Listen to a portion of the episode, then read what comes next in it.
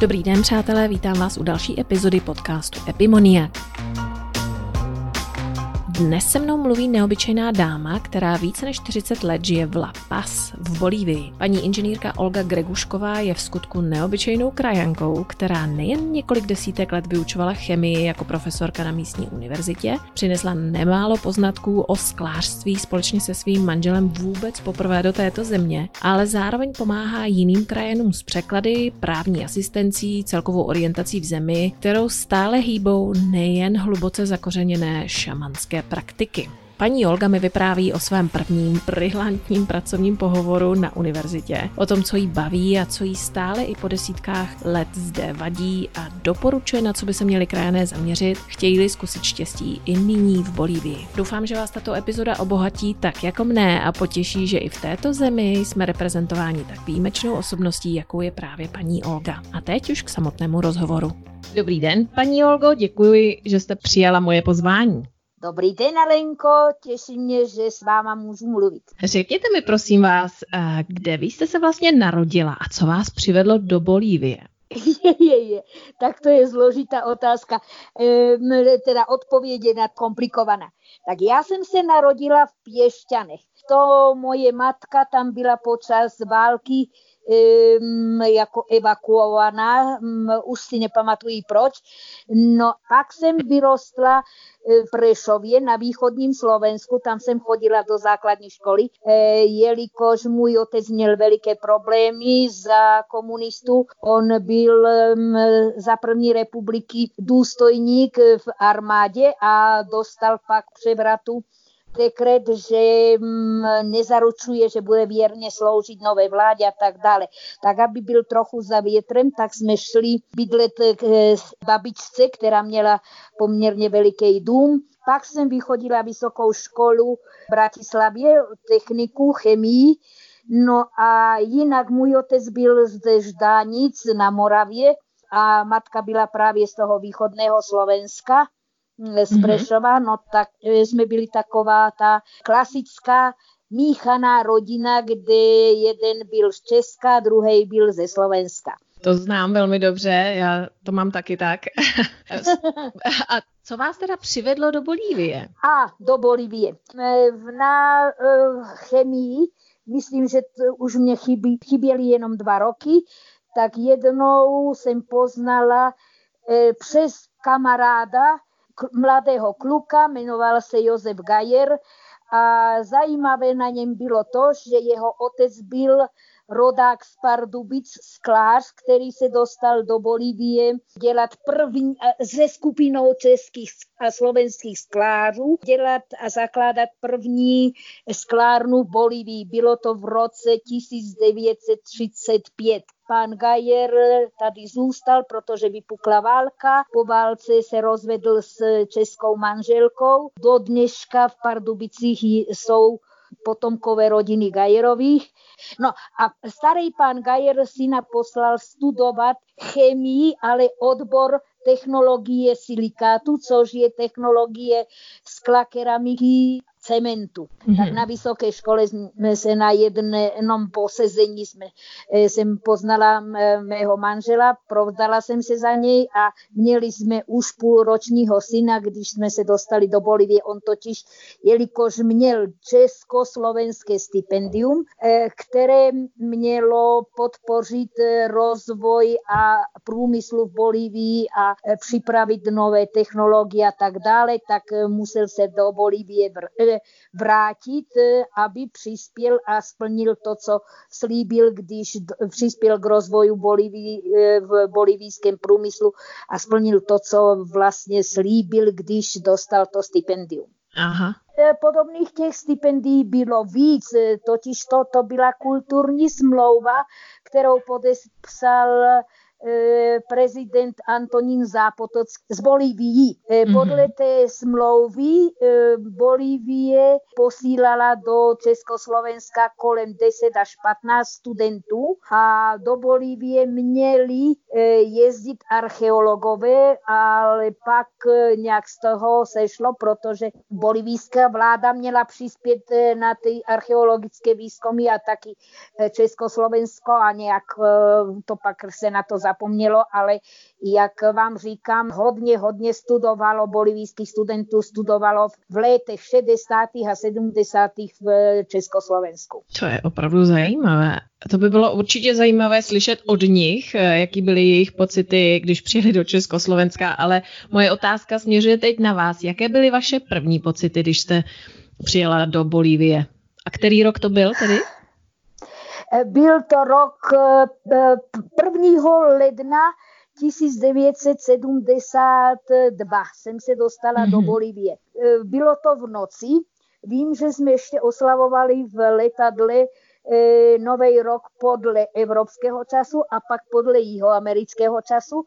Dorazili jsme do La Pazu, bylo kolem jedna hodina ráno a letiště je E, umístěné na altipláně e, nebo teď už tomu říkají tam to město El Alto a mm-hmm. schází se pak e, takovou širokou cestou, pomalu se klesá asi takových 250 metrů níž E, do La Paz. Pahorky, na kterých je rozložený La Paz, byly nádherně e, osvětlené, mhm. protože domy ještě svítily a tak dále. Jedna hodina na Nový rok. Padal La Paz jako velikánský vánoční stromeček, tak se mně to velice líbilo. Ale mhm. když jsem se ráno probudila a šli jsme e, do ulic se podívat na La Paz, no tak nebylo, nebylo to špatné, škaredé město, ale pak, když jsem viděla, jak se dělají nákupy na Merkádu a mm-hmm. dokonce v té době e, v těch Merkádech ani neměli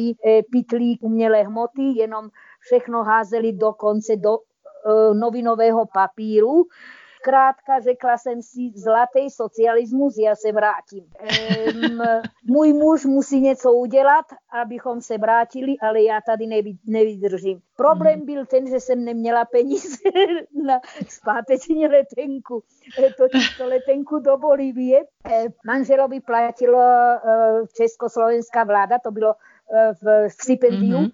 A mhm. já jsem potřebovala letenku pro syna a pro, pro mě. Takže ledva jsme jako našetřili na letenku sem. A pak e, na letenku zpátky tady začal dělat jenom můj muž a neměli jsme nic. Přišli jsme e, Měli jsme čtyři kufry a v těch kufrech jsme měli víc sklářských knih než oblečení, takže museli jsme začínat od lžíce a na cestu e, československá vláda mě milostivě dala 35 dolarů na mě a 35 dolarů na syna. A to měl, ta částka měla být jako na jak dlouho? Já vám nevím říct, jenom nám přispěli na cestu s těma 70 dolarů jsme měli, jako mm-hmm. jsme je mohli koupit v bance v Bratislavě za normální kurz.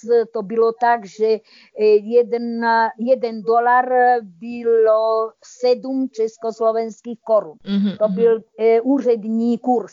No, tak nám dali tyhle ty dolary. No a jelikož jsme museli, jsme potřebovali postel, jsme potřebovali talíře, potřebovali lžíce a tak dále, takže vlastně dokonce můj muž dostal ve fabrice zálohu, abychom si některé věci mohli, ty základní věci mohli koupit. Eh, promiňte, že vám do toho no. skáču, no. takže váš, váš manžel tedy pracoval v té fabrice a vy jste, vy jste byla doma se synem. Že jsem ještě neuměla mluvit.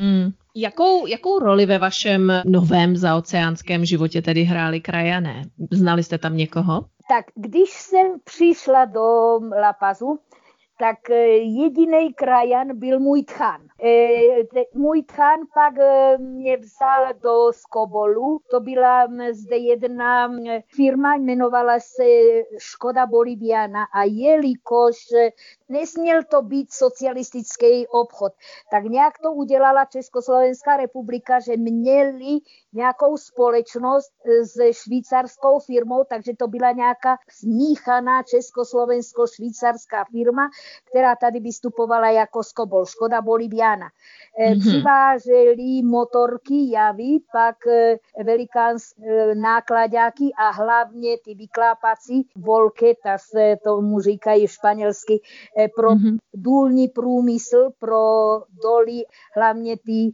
cínové doly a zlatonosné doly. Přiváželi čerpadla a dokonce i některé domácí potřeby, třeba jako žehličky, jsou praví jídelní. Vážně to bylo jako velikánský obchod, no a vedli to Češi.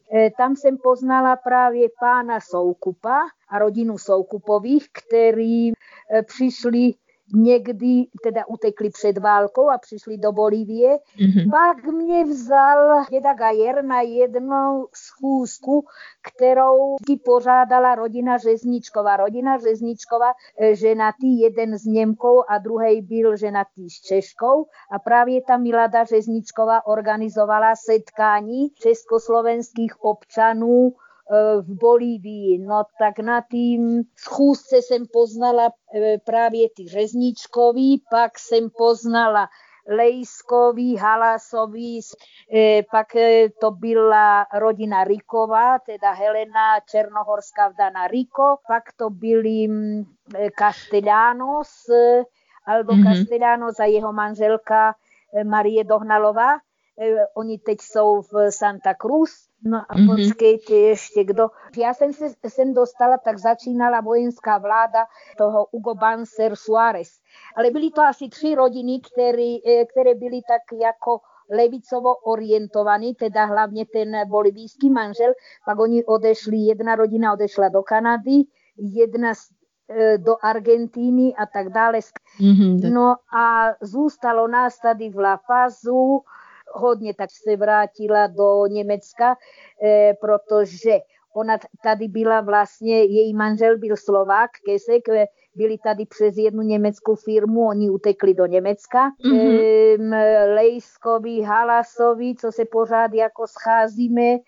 Teď někteří už odešli do Kočavamby nebo do Santa Cruz, totiž to Kočavamba, Santa Cruz je lepší podnebí než tady La Paz. La Paz eh, je hodně studený, říká se tady, že za jeden den se vymění čtyřiročné období pršet, nebo v zimě mm-hmm. je pak eh, celý den krásne, e, docela mm-hmm. teplo, kolem 18-20 stupňů.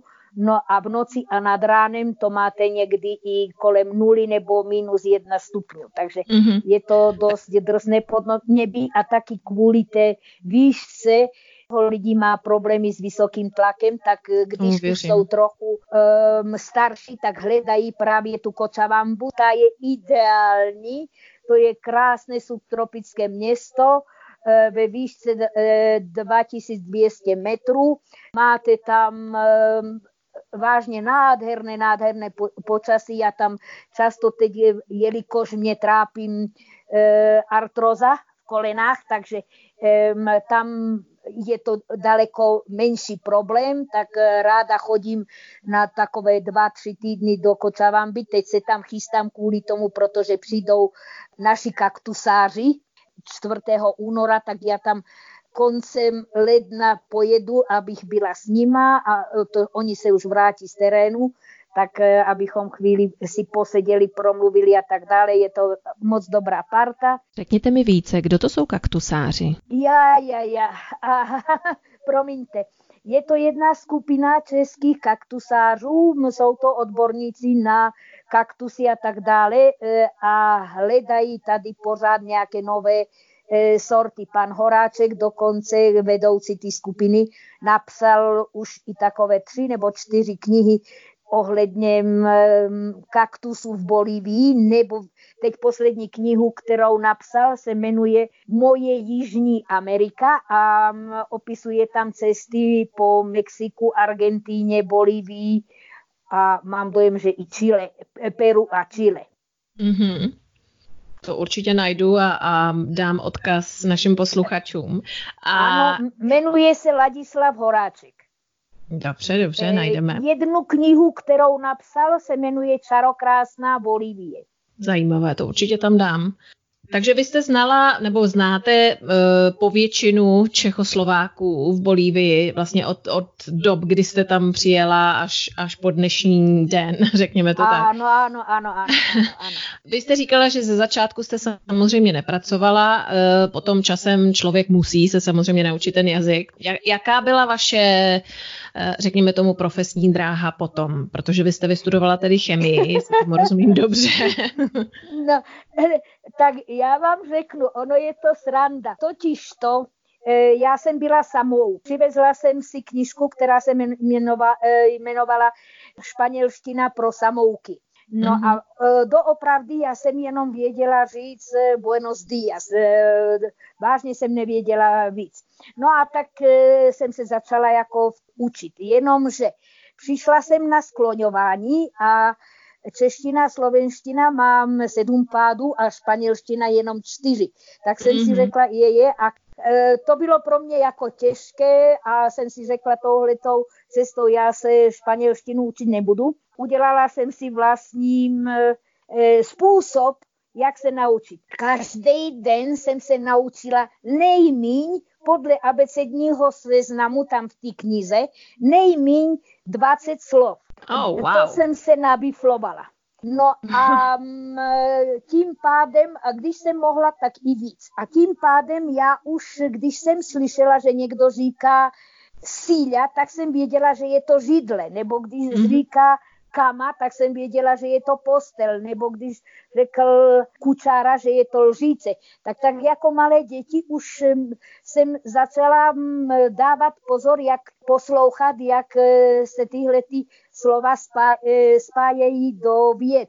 No a pak mm-hmm. jsem začala číst pomaly a dívat se na televizi. Takže tím pádem nějak stejně, stejně jako malé děti, když si e, začínají e, v hlavě, v mozgu dělat svůj slovník a dávat si do pořádku. První mm-hmm. kniha, kterou jsem četla, to byl El Padrino, tedy krstný otec od Mario Puso.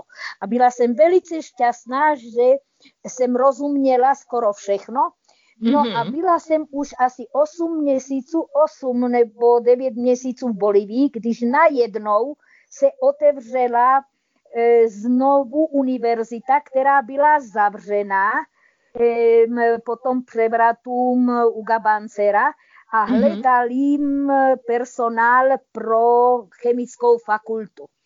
Mm-hmm. No a hledali někoho pro e, anorganickou chemii. Eh, tak mm-hmm. já už jsem mohla, v té době už jsem mohla klidně nakupovat na tom Mercado, už jsem se domluvila s těma prodavačkama a tak dále, tak jsem si myslela, že klidně můžu na, se přihlásit na ten pohovor. Tak jsem se šla přihlásit na ten pohovor a dostala jsem jako, abych si vytáhla otázku a do dneška si pamatuju, že to byla atomové složení, složení atomu tak jsem se dokonce i zasmála, že eh, tak jednoduchá otázka. Dali mě na to jeden den, abych si to připravila, jak tu přednášku udělám. No tak šla jsem domů a najednou jsem zjistila doma, že já to samozřejmě vím po slovensky, ale nevím to mm, španělsky. španělsky. Tak hmm. jsem si to napsala krásně po slovensky, pak eh, tvrdě se slovníkem přeložila všechno, mm-hmm. nabiflovala a šla na ten pohovor. No až už jsem byla na tom pohovoru, e, tak začala jsem mluvit a tak dále a najednou vidím, že všichni byli sticha, že tam e, doslova bylo slyšet, jak e, letí moucha a tak dále a dívali se na mě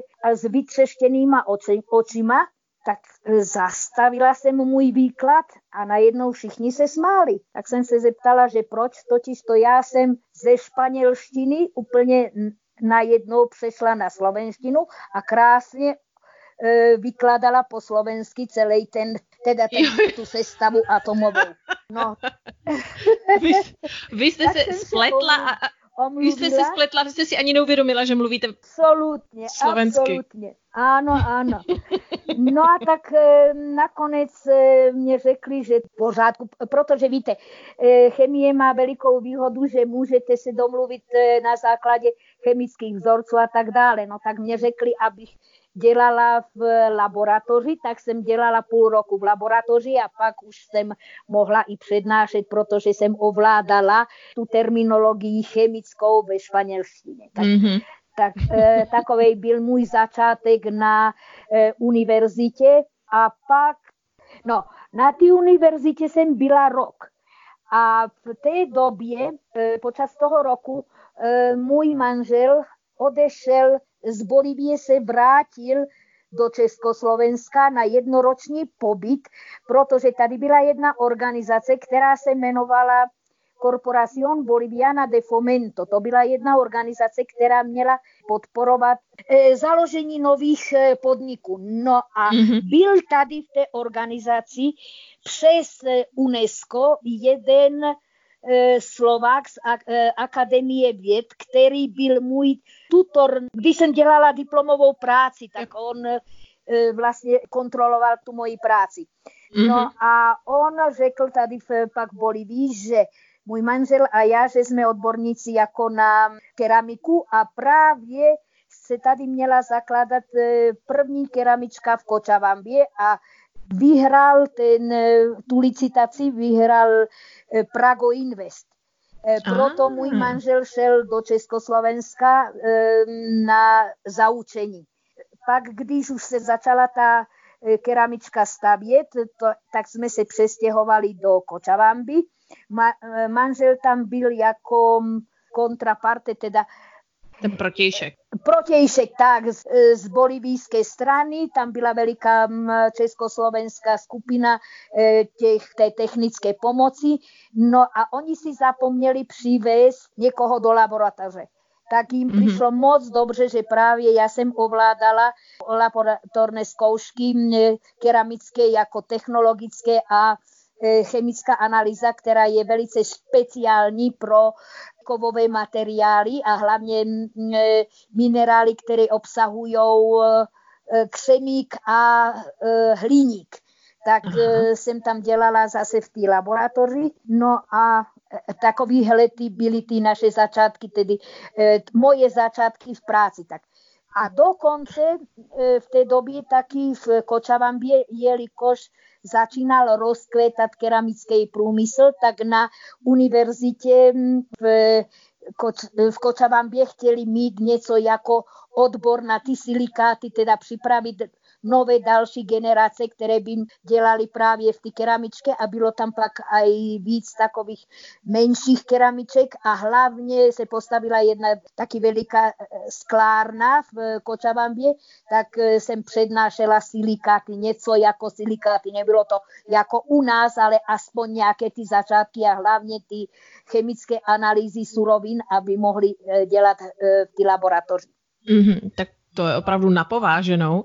Měla jste někdy pocit, uh, jako cizinka, teda krom toho, že se hlásila a udělala přednášku ve slovenštině, měla jste někdy pocit, um, nechci říct diskriminace, diskriminace, ale... Ne, ne, ne, ne, ne, absolutně ne. Právě, že Naopak. tady v Bolívii dříve, než byla ta vláda de Evo Morales, mm-hmm. tak tady si velice považovali cizince. Mm-hmm. E, dokonce to byl, patrilo k bolivijskému bontónu mít kamaráda cizince, pozývat ho na návštěvy a tak dále. A abych vám pravdu řekla, lidi byli ke, ke mně velice e, slušní, dokonce e, když jsem špatně něco řekla, tak e, promiň, ale řekla si špatně, ne, e, nejsi uražena, tak jsem jim řekla ne, absolutně, dokonce jsem ze začátku každému řekla, když něco špatně řeknu, prosím vás, e, opravte mě, abych mm-hmm. se takhle naučila a tak dále. Ne, ne, ne, to vážně, vážně se tady žilo velice klidně, velice, jak bych vám to řekla, neměla jsem žádné, žádné problémy. Právě, že opačně lidi se snažili e, někdy mě, mm, Víc, dokonce říct. mě to bylo někdy i, i nepříjemné, že eh, pojď ke mně na návštěvu a musíš ke mně na návštěvu a musíš mě říkat, jak se to tam v té Evropě žije, jak se to žije v tom eh, Československu a jak si se sem dostala a proč si sem přišla a tak dále. Zkrátka chtěli vědět toho, co nejvíc a mě to někdy i dokonce i obtěžovalo, protože víte, člověk se mít, nebo já, aspoň jsem takový člověk, že chci mít trochu klid, abych měla čas na moje knižky, na moje, totiž to já jsem takovej knihomol, e, a taky ráda se dívám na různé filmy a tak dále, tak e, chci mít Samozřejmě. trochu klid někdy. No, Samozřejmě. No, tak, a co se týče, a co se týče bolivijských studentů a, a kvality uh, jejich nadšení do studia, co, co byste mi k tomu řekla? Je to, je to porovnatelné s, těm, třeba s námi, jako s takovým tím zápalem ne, pro studium? Ne, absolutně ne, absolutně ne. E, kdysi aspoň ty první studenti, kteří tam šli třeba, e, e, mohla byste si v Praze taky promluvit s paní Miluškou Fernandesovou, její manžel Armando byl jeden z těch prvních E, stipendistů tady, tak mm-hmm. ještě ty první studenti měli dost e, dobrou úroveň. Problém měli jenom z řeči, ono jim to trochu trvalo. Jednoroční kurz jazykový, to byl málo pro ty studenty. To bylo tak, stačilo na to, aby e, třeba šli nakupovat a tak dále, takže oni ty studenti pak na vysoké škole měli problémy že se jim těžko studovalo a třeba ty první ročníky museli opakovat. Ale mm-hmm. pak e, vážně, e, když se sem vrátili, tak jak jsem vám říkala, třeba můj manžel e, ze začátku měl velice dobrou práci a byl dobrý i když jsme už teď rozvedení, musím uznat, byl vždycky dobrý jako odborník, práci byl považován a tak dále. Stejně Guido Rico, který, který dělal v zdejším Oruro a je to fabrika, kde se taví cín a Fundición de Estaño, tak je to po španělsky. No, mm-hmm. tak taky byl velice dobrý odborník. Jeho manželka dělala v diplomatických službách na zdejší kancelárii, taky velice dobrá. E, no a všichni bolivijskí ex-studenti v Československu, pak to byl E, Alberto Lima, ten měl vysoké postavení. Zkrátka měli e, vždycky velice dobrou práci a moc dobře připravený. Tedy Československu vlastně dostali moc dobrý základ pro svoji práci. Mm-hmm. Když se rozdělilo Československo, Česká republika znovu začala dávat stipendie a bylo to tak kolem 8 až 10 stipendií na to pregrádo, tedy na vysokou školu.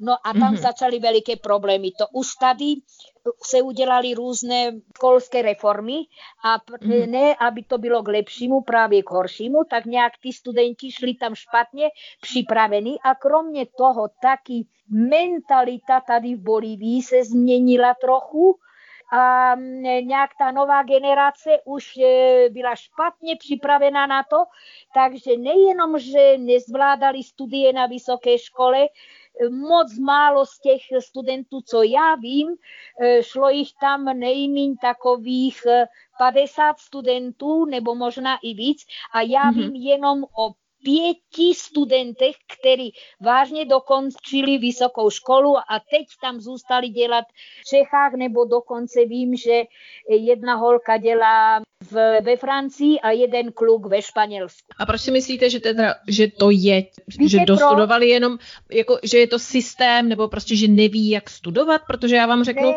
z osobního hlediska tady v Chile, co jsem tak vyslýchala, profesory, co učí, cizí profesory a konec konců mám jednoho doma, tak eh, čilští studenti nemají jaksi metodologii studia, takže oni přijdou a čekají, že jim je to jakoby předloženo a údajně, to je ono. Nevím, to je ono. Uh, chtějí, mají metodologii studie, hmm. pro studie. Kromě toho hm, je tam omezení jazykové, protože na tým jeden rok to je málo, E, pak nemají e, ten, tu metodologii a kromě toho oni tady v Jižní Americe ještě vysokoškolskí studenti e, bydlí doma u maminky, maminka se o všechno postará a najednou přijdou tam a na ty koleji musí se starat sami o sebe. A to je veliký problém, to je pro ně šok. Mm-hmm. A jak to funguje vlastně v Bolívii? Protože v Chile samozřejmě vzdělávací systém je velmi diskutabilní téma. Od předškolních privátních zařízení po ty univerzitní se platí velmi vysoké částky, protože ty státní, Aha, která nejsou úplně bez poplatků, jsou přeplněný a neúplně nejlepší kvality. I když to je taky diskutabilní, to záleží na lokalitě a učitelích. Ale jak to Aha. funguje tam u vás? Stejně jako v Chile.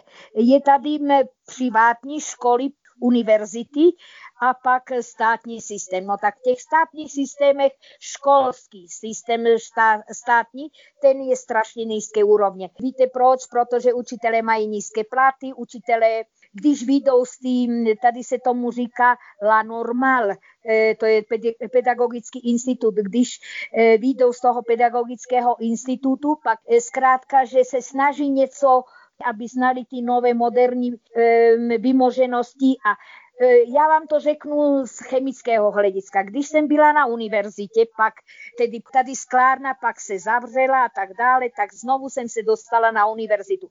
Přednášela jsem geologům anorganickou chemii. No mm-hmm. a je tady jedna privátní škola, kterou mají v rukou jezuitský knězi. A e, tyhle ty jezuiti jsou vědecky založeni. Oni dokonce mnoho z těch učitelů mají jim e, postgraduální studium a mají nějaký ten titul kandidáta věd a tak dále. Většinou mm-hmm. jsou to e, tady ze Španělska.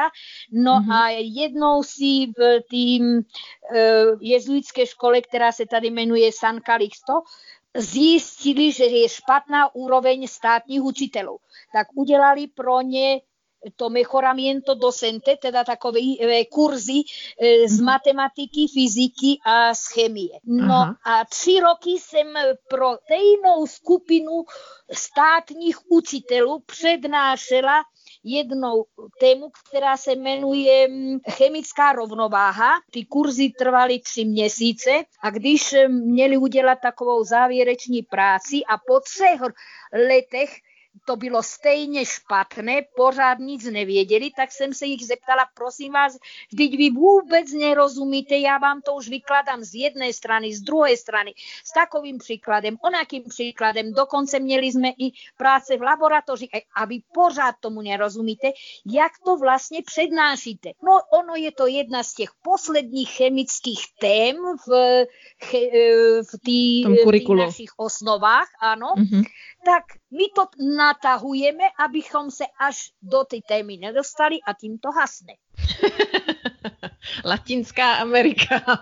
No. Tak ale mají, měli to vyřešený. Tak to mě přivádí k té další otázce. Co se, vám, co se vám na Bolívii a bolivijském lidu, nebo co vás imponuje nejvíc a co vás naopak dokáže rozpálit do běla?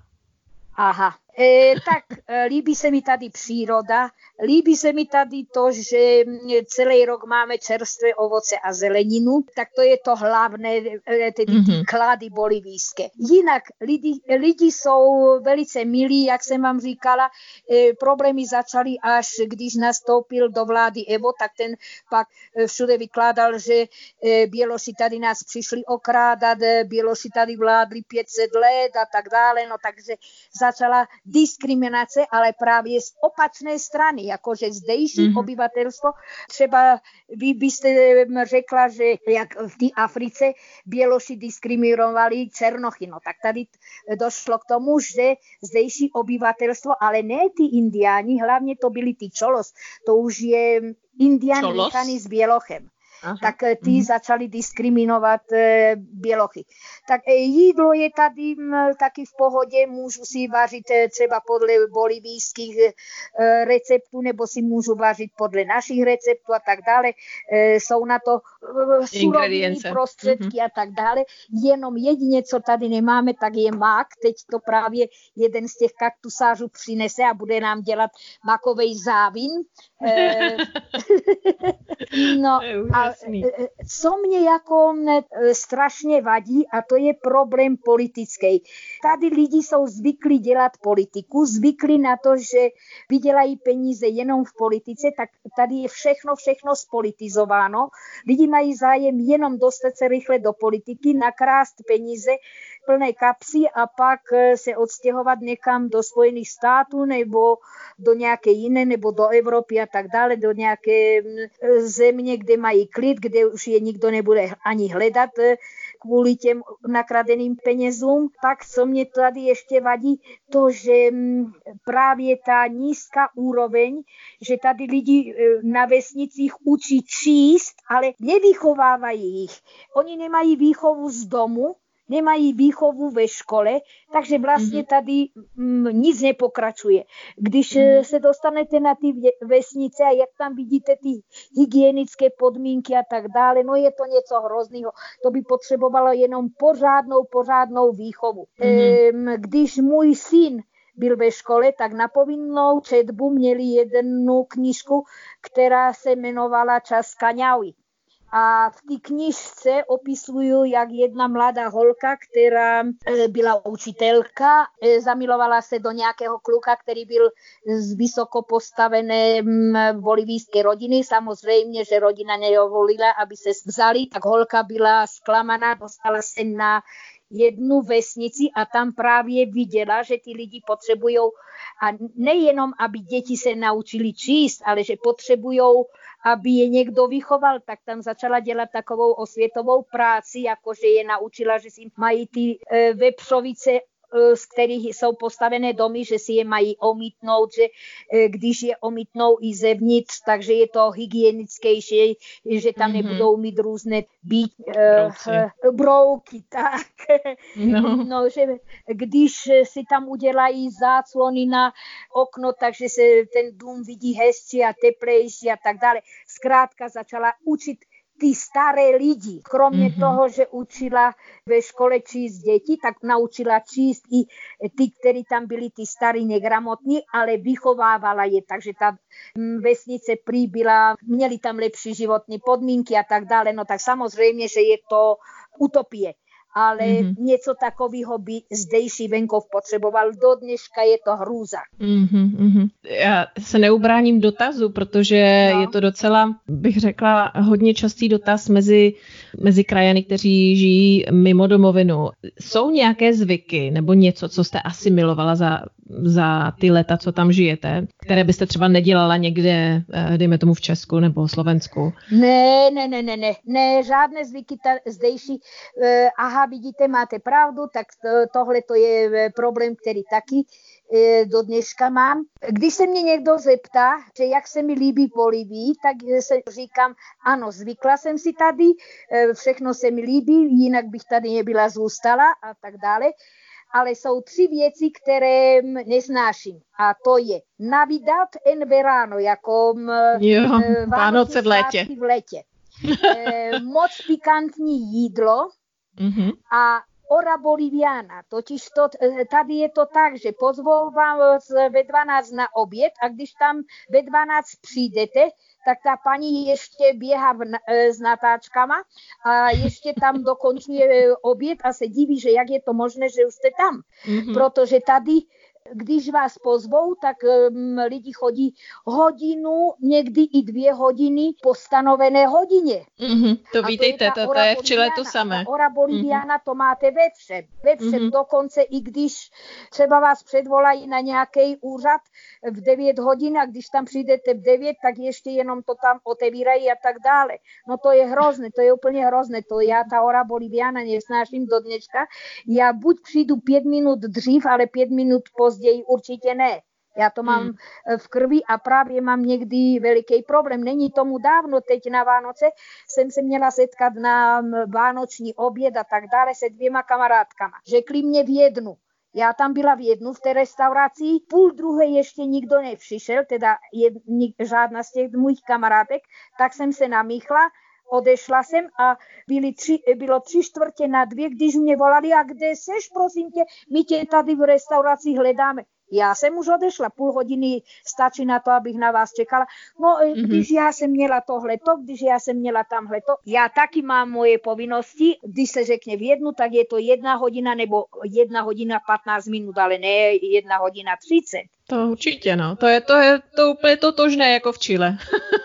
Mně teda říkali, abych, abych si tady nehrála v podstatě jako na, na německý styl eh, života, že se tady nikde nechodí Aha. brzo, tak abych s tím přestala. Um, Počkejte, ještě, abych no, vám řekla, tak tady se víc než Vánoce se sláví karnaval. To je Eh, hrůza, to je, mm, jsou tři, tři dny volna a to je sam, sama zábava, tanec eh, od rána do večera celou noc a pijatika a tak dále, tak tohle to nesnáším. Pak mm. jsou tady, já nevím, jestli je to taky v Chile, a hlavně jsem to zažila hodně, když jsem dělala ve fabrice, tak každá čtvrť nebo dokonce i někdy každá rodina má jednoho svatýmho a dělají pro něj fiesta. A ta mm-hmm. fiesta e, Oslava. začíná mm-hmm. tak, že pošlou pozvánky pro všechny kamarády a tak dále. Je jeden veliký padrino, který tuhle tu fiestu organizuje a on je velice na to pišný, protože pevně tomu věří, že když na to vyhodí třeba 10 tisíc dolarů, tak do roka ten svatý mu vrátí duplovaně, tedy 20 tisíc dolarů tomu pevně věří. Začíná to velikou mší. E, te, e, zdejší e, knězi katolický už jsou na to připraveni, už dokonce to asimilovali, že je to směs pohanských a křesťanských zvyků.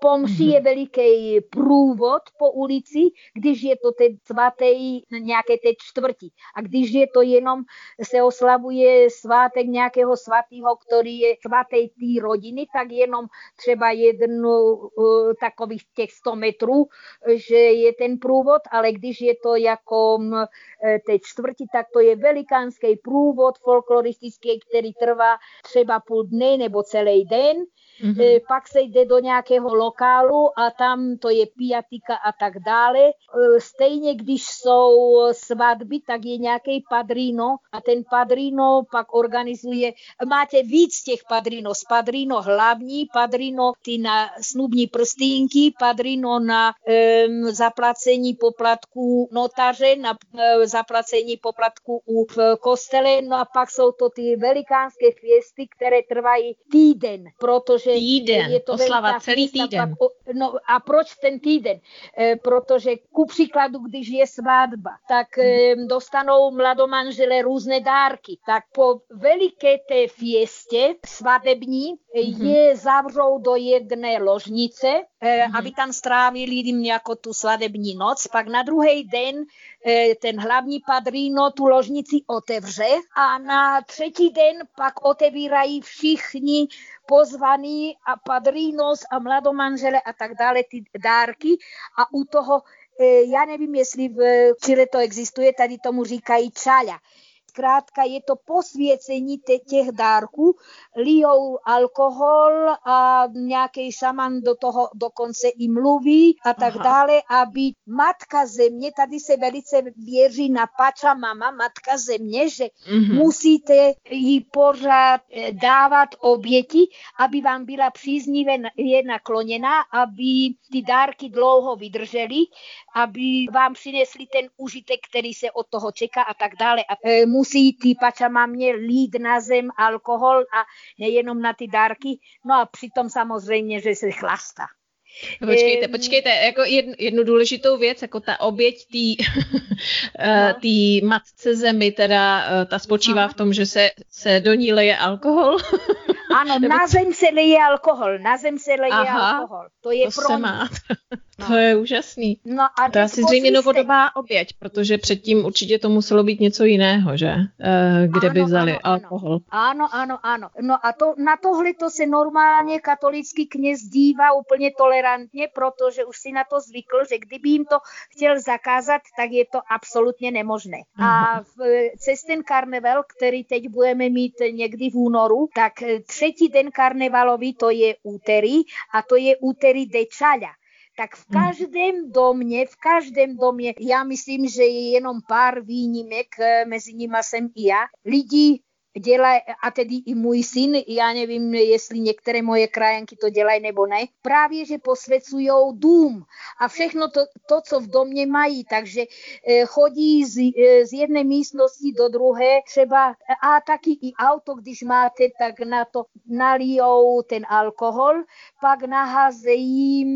konfites, to jsou takové jako bombony. papírové, ne papírové kroužky barevné a serpentíny z papíru a tak dále, to na to všechno naházejí e, pak nějaké květy a tak dále. E, zkrátka to je ten obrat pro matku zemí, aby vám e, vůz, auto Áno, a ten vůz, aby vám dlouho vydržel, e, dům, aby vám dlouho stál, aby vám nespadl a tak dále, no zkrátka. A přitom se chlasta, pije, e, jí a tak dále, takže ve středu, i když by se mělo do ty práce, tak lidi vám chodí do práce tak kolem oběda nebo až po obědě. Jednou se mně stalo, že jsem šla na kancelérství ve středu po úterý dečaľa a mm-hmm. nebylo tam lidí, e, když jsem si tam rozhorčovala, že potřebuju legalizovat pro někoho nějaký dokument, tak mě řekli, es que tenemos tolerancia porque ayer era martes de čáľa. Mám, e, lidi mají toleranci, protože byl um, uh, úterý de čáľa. Áno, áno. Aby jsme to měli zkusit taky v Evropě, uvidíme, co nám řekne. Já bych nerada za, zastočila celou tu konverzaci do politické Aha. situace, nicméně jedna otázka mi vyvstala teď na mysli. Samozřejmě spousta mladých i, dejme tomu, i izraelých lidí stále chce cestovat a zkoušet život někde jinde. Ano. Doporučila byste někomu ještě pořád eh, přijďte do Bolívie, zkuste život tady a, a Pakliže ano, na co by se měli připravit? Ano, doporučila bych. E, a víte co, je to tak, že Bolívii má nádhernou přírodu, e, máte tolik možností cestování a tak dále a nových poznatků. Třeba jenom to jezero Titicaca ve výšce 3,5 tisíce metrů, mm-hmm. slané jezero a tak dále. Tam jsou některé ostrovy, kde máte pozostatky těch Inků. Třeba na hranici mezi Peru a Bolívií jsou dokonce se plovoucí ostrovy, nevím, jestli jste e, se o tom slyšela, to je jeden, jeden kmen indiánský Urus, který upletou s rákosím celé ostrovy a na těch ostrovech vlastně oni žijou a ty jejich domy jsou, jsou z rákosy, no zkrátka to nikde jinde nevidíte. Mm-hmm. Je tady hodně, hodně toho k obdivování a tak dále. Ale teď, kdyby někdo tady chtěl žít, tak se musí připravit na to, že práci tady, když je dobrý odborník a tak dále, sežene. To není problém. Lidi na, ní, na něj budou hodní a tak dále, ale problém je rodina bolivijská. Bolivijská rodina je velice absorbente. Mm-hmm. Zkrát, že se do všeho moc pletou. Pořád, ano, jestli s nima pořád nejste, tak se urazí, že jste namyšlený gringo a tak dále. A hlavně, když si někdo veme e, holku nebo kluka, který je z nižší sociální vrstvy. To mm-hmm. jednoduše neexistuje tady. Je to těžké sladit to, aby mm, E, jako nás vždycky za socialismu nám řekli, všichni lidi jsou stejným, jestli má no. někdo no. víc peněz nebo ne, to je, nebo třeba můj otec řekl, lidi se posuzují ne podle peněz, ale podle jeho chování, no a, ale tady to neplatí, tady to mhm. neplatí. A obzvlášť ještě, když tam jsou k tomu kulturní rozdíly, že ano? Tak, tak, je to veliký mm. kulturní a sociální rozdíl. Strašně, mm-hmm. strašně a to je mm-hmm. těžké zladit. Takže samozřejmě krom toho určitě by se měli obrnit trpělivostí, pak když by chtěli nějakým způsobem tam přežít. Když, když se ale, když se kouknete na svůj život, asi poslední dvě otázky bych vám dala, jak byste definovala svoje osobní štěstí a, a v čem vidíte svůj životní úspěch nebo obecně? Nemusí to být nutně materiální, ale v čem si myslíte, že leží takový to životní štěstí? Víte co?